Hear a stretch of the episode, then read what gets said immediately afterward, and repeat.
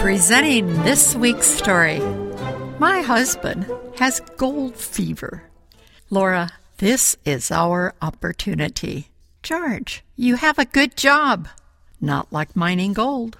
Bud told me that his brother is making $14 a day panning gold on the American River in California. Don't forget, I make $1.25 a day.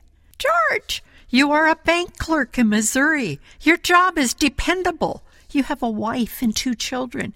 You do not know anything about how to get to California or what you're going to do when you get there. Sweetheart, you would be surprised how much I know about gold mining. Ask me what equipment I need. George, what equipment you need? You're telling me you're going to spend money? Of course I am, Laura. I will spend money to get money. I'll be purchasing a grub stake. That means I will need a tent, tools, and basics for food. Ask me what skills I need. I'm informed. I read every installment of Life in the Far West by Ruxton. I talk to relatives of the 49ers. Trust me. Not that way. How much is it going to cost you to get there? Bud's brother paid $300 to go overland by wagon train. He said the group he traveled with had an experienced guide, a mountain man named Jim Bridger. Laura, I have to go. This is our chance to have a real home and get you the things you're always wanting. Let me use our bank savings. I'll leave you enough money for while I'm gone. How long is that going to be? I don't know exactly. Maybe two years. The overland trip by the Oregon Trail takes five to six months. George, tell me that I married a fool. We have been saving money for ten years, and now you're wandering off. Only God knows how long you'll be gone, and our money is disappearing with you, except that you promised to leave me some chicken feed for bills. You're going where disease has been. Thousands of people died last summer from cholera while they traveled on the wagon trains. You are already sick with gold fever.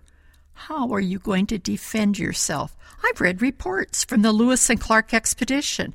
I know about the grisly attacks. The members of the expedition needed to know how to shoot. Laura, I am going to buy a regular mountain rifle. It won't be clumsy to use when I am in a saddle or going through thick brush. It must be a good caliber so that I can shoot grizzly bear or buffalo.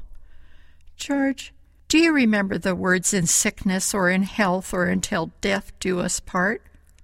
I think so. Weren't they in our marriage vows? Yes, indeed. And now may the overland trail not separate us.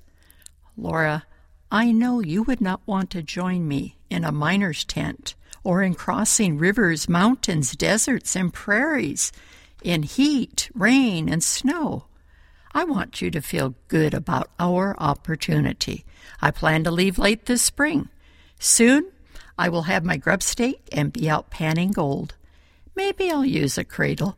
It's sort of box like, sits on rockers and separates the gold from sand and gravel.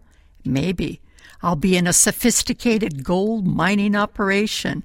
Honeybee, when you and I are old, we will remember this summer of 1850 as the summer our hearts were joined in the greatest venture of our lives. George, I have not agreed. You will. I have a song for you. Oh, Susanna, now don't you cry for me. I'm a going to California with a washpan on my knee. George, I promise you more than a song if you do not find another way to spend our money. This is Barbara Steiner, expecting to return with another chapter in the ordeal and surprises of the 49ers and their families.